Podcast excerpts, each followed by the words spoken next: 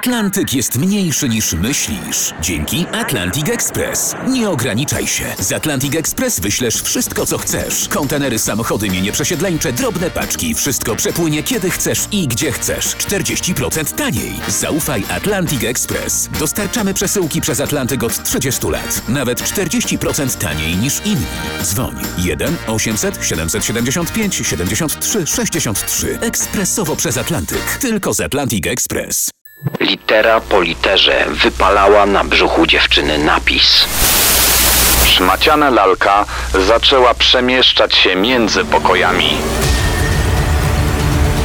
Sceny zbrodni w RMFFM. Kina zostały otwarte, więc i my zapraszamy Was na przerażający seans w scenach zbrodni. Daniel Dyk? i Kamil Barnowski. Oczywiście przygotowaliśmy się tematycznie do omawianej kwestii. Mamy plecaki, plecaki pełne popcornu, są też napoje, no różnego rodzaju napoje, w to już nie wnikajmy. Dzisiaj ten popcorn jemy z ketchupem, żeby to wyglądało równie krwawo jak te treści, które będziemy prezentowali. Przygotujcie się na seans, zapraszamy Was na odcinek pod tytułem Horrory oparte na faktach. Daniel Dyk i Kamil Barnowski prezentują Sceny zbrodni w RMFFM. Dzisiaj horrory oparte na faktach i zaczniemy od y, filmu Dziewczyna z sąsiedztwa. No to tak w skrócie. Dwie siostry po śmierci rodziców trafiają pod opiekę ciotki, która dręczy dziewczyny. Pomnóżcie ten opis przez hasło horror i nawet jeśli nie widzieliście filmu, historia jest przerażająca. Prawdziwe wydarzenia były jednak o wiele bardziej przerażające. Inspiracją do tej filmowej opowieści był głośny proces z 1965 roku, nazywany przez prasę najstraszliwszą zbrodnią, jaką kiedykolwiek popełniono w stanie Indiana. To tak naprawdę niezwykle dramatyczna historia Sylwii Likens. Sylwia przyszła na świat w miejscowości Lebanon w Stanach Zjednoczonych w 1949 roku.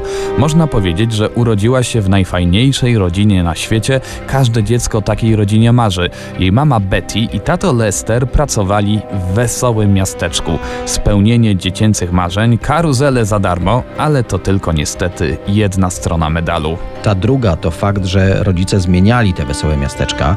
Gdy zaczynał się sezon, ruszali z jakimś obwoźnym parkiem zabaw, no i podróżowali od miasta do miasta, bawiąc dzieci. No właśnie. Inne dzieci, bo na swoje dzieci nie mieli czasu. Warto wspomnieć, że Sylwia miała dwoje starszych o dwa lata brata i siostrę bliźniaków i dwoje młodszych o rok brata i siostrę też bliźniaków. I jako, że rodzice często się przeprowadzali, podrzucali dzieci do bliższej i do dalszej rodziny. Skutek był taki, że gdy Sylwia miała 16 lat, mieszkała w 14 różnych miejscach.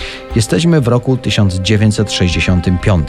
Pan i pani Likens nie są już zgodnym małżeństwem, właśnie się rozstali. Sylwia wraz z młodszą siostrą Jenny mieszkają razem z mamą, ale mama dorabiała nie tylko w parkach rozrywki. Miała też, e, jakby to powiedzieć, dorywcze prace zarobkowe, takie nieoficjalne, jak na przykład kradzieże w sklepach. I na jednej z nich została przyłapana. Trafiła do więzienia, ale coś trzeba było zrobić z tymi nieletnimi córkami. Lester nie mógł się nimi zająć, więc zorganizował im opiekę. Wynajął Gertrudę Baniszewski. Gertrudę miała swoje dzieci, więc przyjęła dziewczynki pod swój dach, by prowadziły dom, by pilnowały właśnie tych podrostków. Dodatkowo tato Sylwii zobowiązał się płacić pani Baniszewski 20 dolarów co tydzień na utrzymanie córek.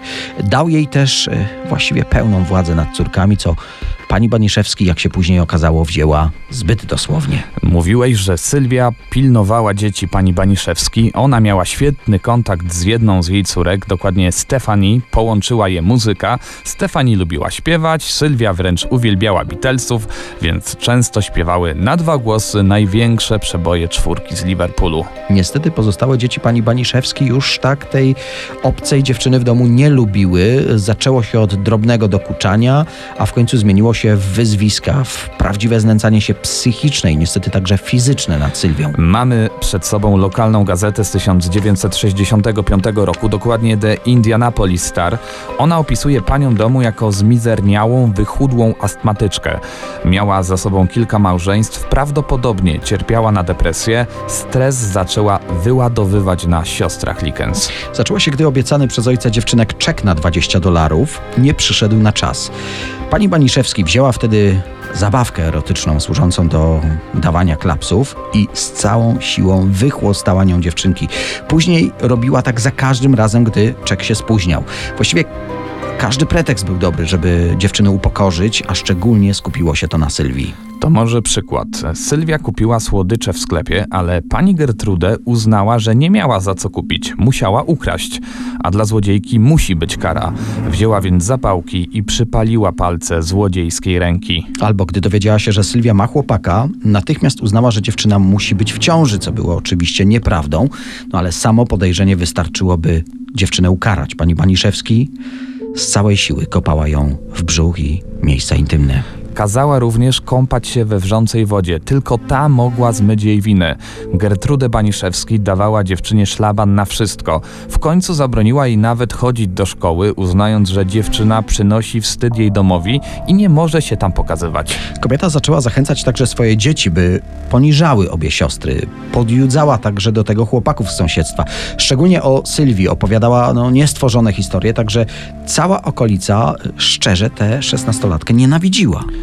Sylwia była bita przez kolegów, wyzywana od najgorszych, torturowana, przypalano dziewczynkę papierosami, koledzy z sąsiedztwa zmuszali ją do zjadania odchodów. No ona przeżyła najgorsze upokorzenie, jakie możecie sobie wyobrazić. Najgorsze, najgorsze dopiero było przed nią. Sylwia podsłuchała, jak Gertrude Baniszewski planuje związać ją i wywieźć do lasu. Postanowiła uciec z tego domu tortur. Była już nawet w drzwiach, ale Gertrude się zorientowała, wraz z synem pochwyciła dziewczynę, pobitą, wrzucono i zamknięto w piwnicy. Ale kobiecie było mało. Opowiedziała dzieciom, że Sylwia sprzedaje swoje ciało mężczyznom. Postanowiła ją napiętnować, włożyła do ognia dużą igłę i litera po literze wypalała na brzuchu dziewczyny napis I am a prostitute and proud of it, czyli jestem prostytutką i jestem z tego dumna. Pani Baniszewski zmęczyła się jednak wypalaniem tego długiego napisu. Skończył to za nią jeden z chłopaków z sąsiedztwa i uwaga, pomogła mu także dziesięcioletnia córka Gertrudy Baniszewski. Dla osłabionej, zagłodzonej i odwodnionej dziewczyny ta tortura ogniem okazała się zbyt wielkim cierpieniem. Szok od poparzeń spowodował wylew krwi do mózgu. Torturujący ją zorientowali się, że dziewczyna nie oddycha, próbowali ją reanimować bez skutku. Sylwia Likens zmarła 26 października 1965 roku. Jej oprawcy, czyli Gertrude Baniszewski, jej dzieci Paula i John oraz jeszcze dwóch nastolatków z sąsiedztwa zostali skazani za tę nieludzką zbrodnię. Daniel Dyk i Kamil Barnowski prezentują Sceny zbrodni w RMFFM. Teraz film Las Samobójców. Bohaterkami tego filmu są dwie siostry. Jedna wybrała się popełnić samobójstwo w tytułowym lesie, druga próbuje odnaleźć jej ciało, a przy okazji zrozumieć czyn siostry. Jako, że las jest ogromny, gubi się w nim, dopadają ją wizje, pojawiają się dziwne zjawy, no mniej Może więcej tak to wygląda. Już bardziej nie spoilerujmy, może Mhm. nie wszyscy widzieli. E, W każdym razie, Las Samobójców rzeczywiście istnieje. To japońska Aokigahara, czyli Morze Drzew. Nazwa doskonale oddaje charakter tego miejsca. Drzew jest tak wiele, że niemal nie przedziera się przez nie światło. Wiele pni jest y, zmurszałych, starych, y, no jak z horrorów porośniętych mchem. Przez drzewa dodatkowo nie przedziera się także wiatr. Jest tu nienaturalnie cicho. Nie wiedzieć czemu nawet ptaki i zwierzęta zachowują tę ciszę. A może po prostu nawet dla dzikich zwierząt las jest zbyt gęsty, a może sąsiedztwo wulkanu, no one to wszystko mogą wyczuwać instynktownie. No właśnie, ten las wyrósł u podnóża Fuji, góry uznawanej przez Japończyków za świętą. I to tak naprawdę wulkan. Y, Właśnie wulkaniczna lawa zastygła po erupcji w roku 864 jest bardzo żyznym terenem, to dlatego ten las wyrósł tak gęsty i tak dziki. No to zajrzyjmy do przewodnika turystycznego. No on zachęca do wycieczek w to miejsce. Las mieszany, przepięknie położony u podnóża najbardziej znanej góry Japonii. Ona jest symbolem tego kraju. Leży pomiędzy dwoma jeziorami, zajmuje obszar 30 km kwadratowych. Wiele tutaj jaskiń lawowych przygotowanych do zwiedzania. Piękne miejsce, a jednak te przewodniki nie uprzedzają, że chodząc tutejszymi szlakami można łatwo trafić na ciało powieszone na gałęzi drzewa czy częściowo zjedzone przez zwierzęta. Kiedy to się zaczęło? Już w starożytnej Japonii uważano, że na Fuji zamieszkują bogowie. W Japonii istniał zwyczaj, że do tego lasu zanosiło się ludzi chorych i starych, by blisko bogów dożyli swoich ostatnich dni. Wiekowi Japończycy zresztą sami czując, że zbliża się ich moment, prosili rodzinę, by zanieśli ich do Fuji. Ale szczególnie dramatycznie wyglądał tu czas tak zwanego Wielkiego Głodu. Wówczas, nie mając wyboru, zagłodzeni ludzie przychodzili tu skonać lub byli zostawiani przez swoje rodziny, które uważały, że to bardziej humanitarne umrzeć z głodu wśród bogów niż we własnym domu. No i ta tradycja łącząca las ze śmiercią trwa do dzisiaj. Warto wspomnieć, że mocno przyczynił się do tego współczesny pisarz Seiko Matsumoto. W 1960 wyszły dwie jego książki właśnie o tym lesie Aokigahara. Jedna opowiada o parze kochanków, którzy romantycznie kończą swoje życie wśród tych drzew, druga z kolei opowiada o duchu kobiety, która właśnie tu skończyła ze sobą. Książki stały się popularne, no i niestety zapoczątkowały nową tradycję samobójstw. W latach 70. wprowadzono więc antysamobójcze patrole. Wolontariusze spotykający osoby na szlaku próbują odwieść je od zamiaru odebrania sobie życia. Te patrole także mają za zadanie odnajdywanie ciał. W 93 roku ukazała się kolejna książka, tym razem pisarz Wataru Tsurumi napisał kompletny podręcznik samobójstwa. No i wskazał ten las jako miejsce do tego idealne. Sprzedało się milion egzemplarzy tej książki i wielu czytelników wybrało się do lasu na ostatni spacer. Niestety wspomniany film Las Samobójców napędził kolejną falę samobójstw. Ile osób popełnia tu samobójstwo? No trudno dokładnie określić. W 2004 patrole odnalazły 108 ciał i od tego czasu nie podaje się tych statystyk, by lasu nie kojarzono wyłącznie z samobójstwami. Dodajmy, że wiele ciał odnajdowanych jest po latach, inne giną tu bezpowrotnie. Ale biorąc pod uwagę oficjalne dane, tylko na moście Golden Gate w amerykańskim San Francisco, tylko tu żegna się ze światem na własne życzenie więcej ludzi niż w tym japońskim lesie samobójców. Horrory oparte na faktach to temat dzisiejszego odcinka. Rozpoczniemy od pary małżeństwa Warrenów. Edward i Lorraine pomagali ludziom, których życie niszczyły różnego rodzaju zjawiska paranormalne. Dodajmy, że na podstawie ich badań i przeżyć powstało wiele książek, które później stały się podstawą do całej masy horrorów. Między innymi seria filmów pod tytułem Obecność albo produkcje poświęcone nawiedzonej lalce Annabel, też kilka ich było. O tej laleczce zresztą opowiemy już za chwilę, ale teraz o tym, skąd u Warrenów takie no, nietypowe zainteresowania. No to na początek Edward Warren, rocznik 26. On od dzieciństwa doświadczał nietypowych zjawisk. Jak wspominał, otaczały go dziwne kształty, które widział tylko on. Słyszał przeraźliwe dźwięki, znalazłem informację, że gdy przebywał w swoim pokoju, przeszywało go zimno, mimo tego, że wszystkie okna i drzwi były pozamykane. Później, jak wielu jego rówieśników, służył w armii podczas II wojny światowej. Po powrocie wstąpił do policji. Uczył się również, w szkole artystycznej generalnie człowiek wielu talentów. No i właśnie w tak zwanym międzyczasie poznał swoją przyszłą żonę, Lorraine Moran. E, Od razu przypadli sobie do gustu. Powiedzmy, no, mieli wspólne zainteresowania i to ich połączyło jak magnes. Kobieta była kimś w rodzaju medium, e, posiadała również dar przewidywania przyszłości. Oboje więc dostrzegają wokół siebie zjawiska paranormalne, niewidoczne dla zwykłych śmiertelników. Dlatego się pobrali, doczekali się dziecka i ostatecznie w 1952 roku postanowili zrobić użytek ze swoich nieprzeciętnych zdolności. W Nowej Anglii założyli Stowarzyszenie do Spraw Badań Parapsychologicznych i to właśnie tutaj rozpoczyna się historia Warrenów, którą znamy z późniejszych książek i filmów.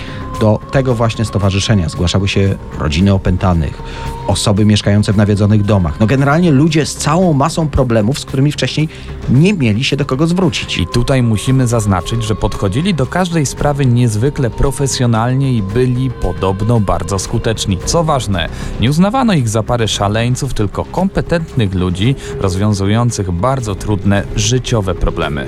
Warto dodać, że Edward Warren był początkowo jedynym świeckim demonologiem uznawanym przez władze Kościoła katolickiego. No, dodając do tego panią Lorraine Warren, która bez trudu łączyła się z zaświatami, mamy do takiej roboty duet doskonały. Według różnych szacunków małżeństwo w czasie swojej paranormalnej kariery zbadało około 10 tysięcy naprawdę tajemniczych przypadków. Wszystkie sprawy były dokumentowane przez parę, a do pracy wykorzystywali różne nowinki techniczne, przykład zdjęcia w podczerwieni. Natomiast przeciwnicy Warrenów wskazują, że ich metody dawały gigantyczne pole do manipulacji i do dowolnej interpretacji tych nadprzyrodzonych sił. Ogromna część tych dowodów i eksponatów zgromadzonych przez lata przez małżeństwo badaczy znajduje się dzisiaj w Muzeum Okultyzmu Warrenów. Tam znajduje się również m.in. wspomniana przez nas demoniczna lalka Annabelle. Zgadza się. Jesteśmy w USA, początek lat 70. Dziewczyna o imieniu Donna kończy właśnie szkołę pielęgniarską. Dostaje wtedy od swojej mamy na urodziny szmacianą lalkę. No powiedzmy sobie szczerze, zabawka nie była zbyt piękna, miała około metra, lekko kiczowata, rude włosy, no typowa zabawka dla kilkuletniego dziecka, a nie dla dziewczyny albo dla kobiety, która wchodzi w dorosłość. No ale ta kobieta początkowo rzeczywiście ten prezent chciała wyrzucić, jednak no, podarunek od mamy. Tego się nie wyrzuca. Ostatecznie więc z sentymentu lalkę zostawiła w swoim mieszkaniu. No miała być ona zwykłą ozdobą, pielęgniarka kładła ją zawsze na swoim łóżku, gdy wychodziła do pracy. Ale, no i tu się zaczynają historie. Po powrocie z pracy zabawka znajdowała się w innej pozycji niż pierwotnie została ustawiona. W końcu Donna zauważyła, że coś jest nie tak i celowo zostawiała lalkę w dziwnych pozach, na przykład ze skrzyżowanymi nogami, a lalka później i tak była położona zawsze zupełnie inaczej. No to dopiero początek. Szmaciana lalka zaczęła przemieszczać się między pokojami. Donna razem ze swoją współlokatorką zaczęły odnajdywać w mieszkaniu także kartki z dziecięcymi zapiskami. Były tam na przykład komunikaty pomóżcie mi. Lokatorki były przekonane, że ktoś włamuje się do ich mieszkania, sprawdzały ten wątek, ale bez rezultatu. Dziewczyny zaprosiły do mieszkania e, w końcu medium.